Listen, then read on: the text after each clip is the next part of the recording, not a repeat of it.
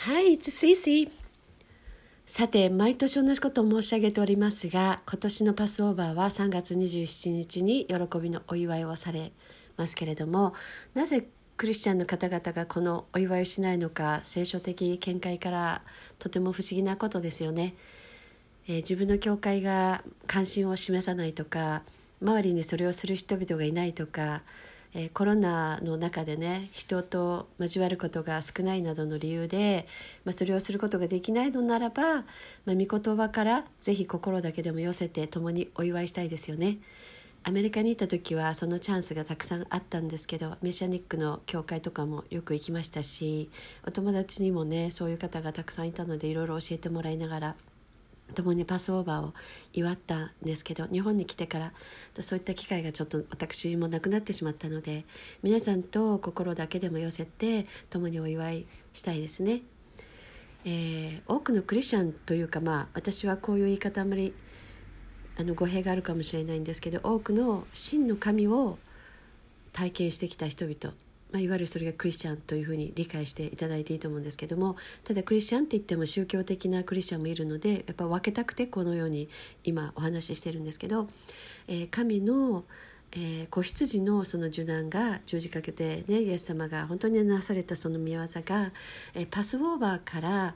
え予見されてたということを皆さんも知っておられることだと思うんですけども。えー、毎回お話ししてるこの終わりの時なんですけど、えー、パスオーバーは神のそのミステリーなご計画のうちにあります、えー、神のその憐れみとともにこの地が揺るがされるその解放っていうのがあって、まあ、その終わりの時について皆さんとまあ分かち合っていきたいなと今回思いました。えー、パスオーバーについてはですね別の記事でも書いていますからまたそちらをご覧くださいね、えー、今ポッドキャストで読んでくだあ聞いてくださってる方はあの Thirsty で調べてみてください。はい。えーと、ここにもリンクをつけとければつけておきますね、えー、まず、えーと第一コリントの5の7を読んでみましょう。えー、新しい粉の塊のままでいるために古いパン種を取り除きなさい。あなた方はパン種のないものだからです。私たちのつ私たちのごめんなさい杉越。これがうまく言えないんです。杉越の子羊キリストがすでにほふられたからです、えー、私がさっきからパスオーバーと言ってるのはもう皆さんご存知ですよね。杉越の祭りのことです。はい。えー、そのパスオーバーを祝う時にはパンダネとある全ての発酵のものをこう取り除くわけなんですけどパンダネはあの罪を表しているっていうことがあるからなんですね、えー、だからその発酵が悪ということではないので あの発酵食品を食べてはいけないということではありませんのでね、えー、私はあの実は発酵食品のスペシャリストでもあるんですけど毎日、えー、本当に体に良い発酵食品をいただいてます。いろんな形で、えー、神様の作ったその微生物たちの働きっていうのは本当素晴らしくてですね。私たちの健康に役に立ってますので、えー、ただこの聖書の意味はこの世の罪から離れるということです。ですからこのパスオーバーのお祭りの時に全てのこの汚れ汚れ汚れとか汚れ汚れ汚れを、えー、の取り除いてですねあのだからこそ神様へのその聖なる求めを持って持って持てるそして、えー、初歩を捧げることができるその信念を迎えるっていうように、まあ、聖書から理解ができるんですね。またここからあのお祭りが続いていくわけなんですけど特にこの近年はここまでのことでしたら多くの方々も何度もお話を聞いてご存知のことだと思うんですけれどもパスオーバーはさらにまだ来ていないこれからの時についても語っているってことに、まあ、希望が湧いてきますよね。えー、そのミステリーを解くためには私たちはパスオーバーのそのストーリーをですね神の贖いの計画の中で見ていく必要があるんですね。えー、贖いって何？と思われるかもしれないんですけども、えー、神のその壮大なる贖いのそのご計画はあのイスラエルとメシアのその体であるエクレシア。ごめんなさい。これがちょっとピンとこない方は私の記事を読んでくださいね。あの全部わかります、えー、っていうか聖書を読んでください。でも聖書を読んだだけでちょっとわからない部分もあるかもしれないのでその補足として私の記事を読んでいただきたいという意味なんですけど、まあ、そのイスラエルとメシアの体であるエクレシアにだけにこう建てられているのではなくてその神様の贖いの計画というものは聖書を読む人々だけのものでもなくって全ての地上のものに対するそのご計画であるわけなんですね。で聖書を、まあ、探るのが好きな方にはですね探求するのが好きな方々にはもうすでにご存知の箇所だと思うんですけどあの創世紀の15でですねあのアブラムがまだアブラハムになる前名前がね変わる前のアブラムが深い眠りに入って神がその契約を結んであの仰せられたところっていうのはありますよね。えー、エモリ人のトガがその時までに満ちることはないからであるという箇所がありますよね。えー、神はアブラムを選んでそれはエモリ人のトガ罪が、えー、満ちるまで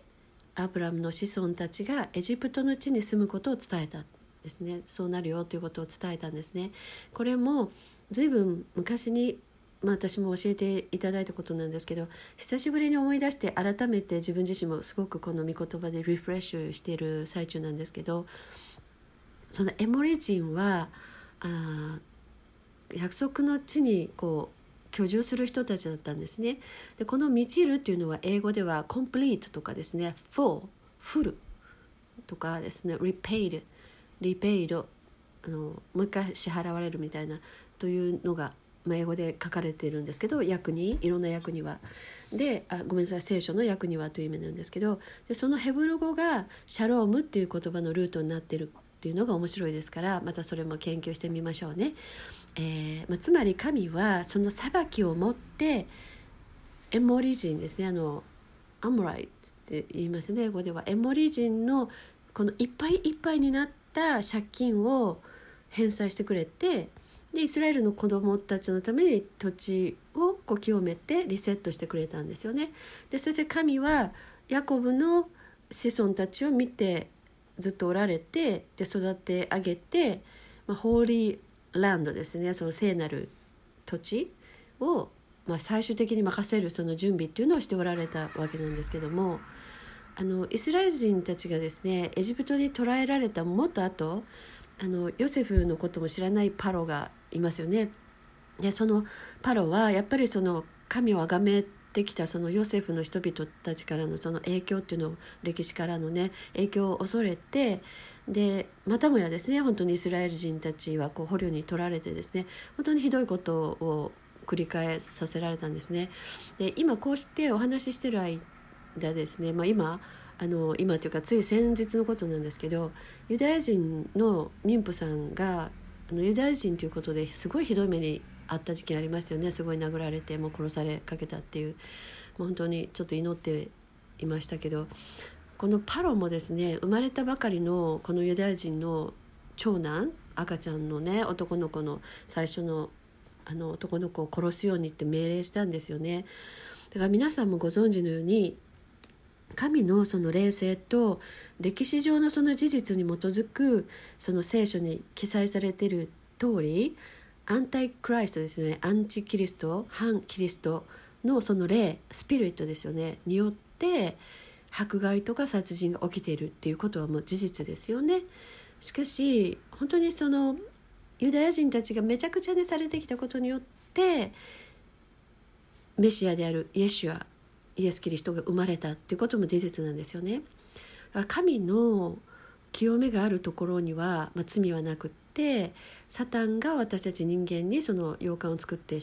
あの洋館を持ってねそうやって私たちを縛ることもないということをちょっとここで押さえておきたいんですけどあの終わりの時の予見予見としてね予見ですね。予見あの、まあ、フューチャーあの先をこうあの見ることのできるそのブループリントみたいなあの意味で使ってる予見なんですけどあのエジプトは反キリスト今言ったアンタイクライストですよね。の権力で司っているこの世の中を表してるんですね。エジプト自体が。エジプトはその聖書にある。旧約聖書にあるエジプトはそのこの世を表している。そのこの世っていうのは今サタンが牛耳ってるわけですから。支配してるわけですから。でパロっていうのはそのサタン自身とかあとまあ反キリストですよね。アンタイクライスト自身を、あるいはとかだからちょっと今とかって言いましたよねあのだけどもしかしたら両方かもしれないを表している。で、まあ、すでにその反キリストアンタイクライストっていうのはこの世に存在しているっていうのはもう聖書からも分かるんですけどこの終わりの時にそのエジプトその過去のね古代の時代のそのエジプトがそうであったようにさらにそのアンタイクライストの力っていうのがこう増してきてる今時代が今私たちが今いるわけですね。だから最近はなんか時代の嘘を暴くとかっていうその YouTube なんかもこう結構流行ったりしてるみたいですけどあの騙される騙されないを語るならここを語るべきではないかなって私は思うんですよね。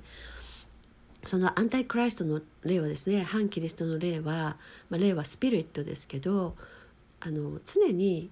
ユダヤ人たちの生活をこう壊そうとしてその迫害しようとしてるわけなんですけどユダヤ人だけではないそのイエスはイエス・キリストを知って従う人々にもあの宗教的なクリスチャンとかクリスチャンじゃないとかっていう枠を超えたねその神に純粋な人々にもそれが及んでいるそのアンタイクライストの例がですね及んでいると、まあ、非常に感じる。この前のポッドキャストでも私それをちょっと話したんですけどもうちょっとこうあの世の中的にというかお話ししたんですけど。でもしかしそれはあの古代のエモリ人たちのようにその国々の罪が満ちる時さっき言いましたね「コンプリート」っていう言葉を使うこの満ちる時神が全てをコントロールされていて私たちの全てのところに関与しておられるので神の裁きと神の人々の解放っていうのを解き放たれるってことになるんですよね。だから今までもお話ししてきたことなんですけどあの神に純粋である人々の苦しみを神様は知っておられるのであの神はその私たち自分も含めたね人々をま清められようとそれを使って清め清められようとしておられるんですね。だからその苦しみを使ってイスラエル人のその苦しみまた神に純粋である人々の苦しみを使ってその人々を清めようとしておられる。これもねあのお話ししてきたことなんですけどこれは、まあ、イスラエルにとっては、まあ、国家としてあのメシアであるその救い主ですよね。であるイエス・キリストイエシュアに回復するっていうことを意味しているわけですね。ちょっとお分かりになりますかね。でエクレシアにとってはですよこれはあのアダムとイブの前のね神が作られたその作ってくださった本来の人間のへのその回復をもってこの地上の領域にその神の支配があるための準備の中にエクレシアを置かれるっていうことになるんですね。でだから共にその、まあ、イスラエルもあのエクレシアもねこの主なるイエス・キリストイエシュアジーザス・クライストメシアね、真のメシアが戻ってこられることを待ち望んで共にま、ま、あの待ち望共に待ち望んででイスラエルとそのエクレシアはその聖書にあるようにそのやがて神に栄光を消しながらその地を治めていく。っていうのが聖書に書いてある。これが全ての人々のその最高の本当にグロリアスなねグローリーってありますね。グローリー。あのグロリアスな希望なんですよね。で栄光なるっていう意味ですけどね。であの神がそのモーセをモーゼモーゼじゃなくてモーゼスモーセ日本ではモーセって言いますけどモーゼを立ち上げた時に結果あの 10, 10個のその災い？災いを起こしましたよね。であの神の、まあ、それを起こして神の民たちを解放しましたよね。つまりその災害っていうのは神のの民たちが解放される前に起きたってことですよね。だからモーゼはあもう何回もそのパロに本当の神を崇めましょうって言って言ってきたのにですよそれなのに聞かなかったからでイスラエルここでねあの創世記にあることをちょっと言いたいんですけどイスラエルを呪う者は呪われるっていうねこの創世記にあるありますよね。これ神の計画ですからこう人間的な思いで見てほしくないんですけど今も起きているいろいろなその災害はあのその10個の災害っていうのはねあのを通してね神あのその終わりの時の神の裁きのこの予予兆その10個の幸いその古代のねエジプトのに起きた10個の幸いっていう災害じゃなくて災害はあの終わりの時の神のその裁きの予兆であるんですよね。だから今も起きてるこの災害っていうのもね本当にこう当てはまるところがいろいろあると思うんですけどあのモーセとアロンはその時にねその2人いますよねモーゼとアロン神のねその声を聞いた証人でありますよねそれが。でヨハネのこれが実は黙示録の11章にあるその神の2人の証人っていうのの予表になってるわけですよねモーセモーセとアロンが。でここにねあの聖書をちょっと読み進めていくと2つの食材っていうのは出てきますよね。そうだから本当パスオーバーにね本当に直結してるんですけどこのパスオーバーは神の慈愛によってイスラエルの人々が死から死ね死ぬ death、ね、死から逃れた神のご計画でしたよね。それは子羊の血が彼らの家に塗られていたからで神は神のその民たちをもう一度神の御怒りの中からメシアなる神の子羊であるイエスイエス・キリストねイエシュアの尊い血潮によって守られて救われて神ご自身のご計画によってこの終わりの時に用いられるでラプチャーって言ってあの軽挙ですよねによって、まあ、それが完成されるかどうかわからないんですけどイエシュアの中にいる私たちはイエス・キリストの中にいる私たちは罪によって神の裁きを受けるってことはないんですよね。ただ何よりもあの注目したいところはその神の目的と人々の永遠のその運命ですよね。私たちの運命のために全てが調和よく神に用いられるということなんですね。だから私たちの隣人たちに国々にこの真実を大胆にね本当に謙虚に伝えていくっていうことがあのモチベーションとしてあの私たちの中に湧いてくるはずなんですけど本当にだから伝えていこうっていうことをね本当にここで申し上げたいんですけど、まあ、大変な時を本当に迎えますがこれからもっとね。でも私たちの心はいつも本当にあのメシアなるイエス・キリストなるイエシュアなる神の偉大なるその愛によって人々を愛するということですね。今日はここまでです。God bless you.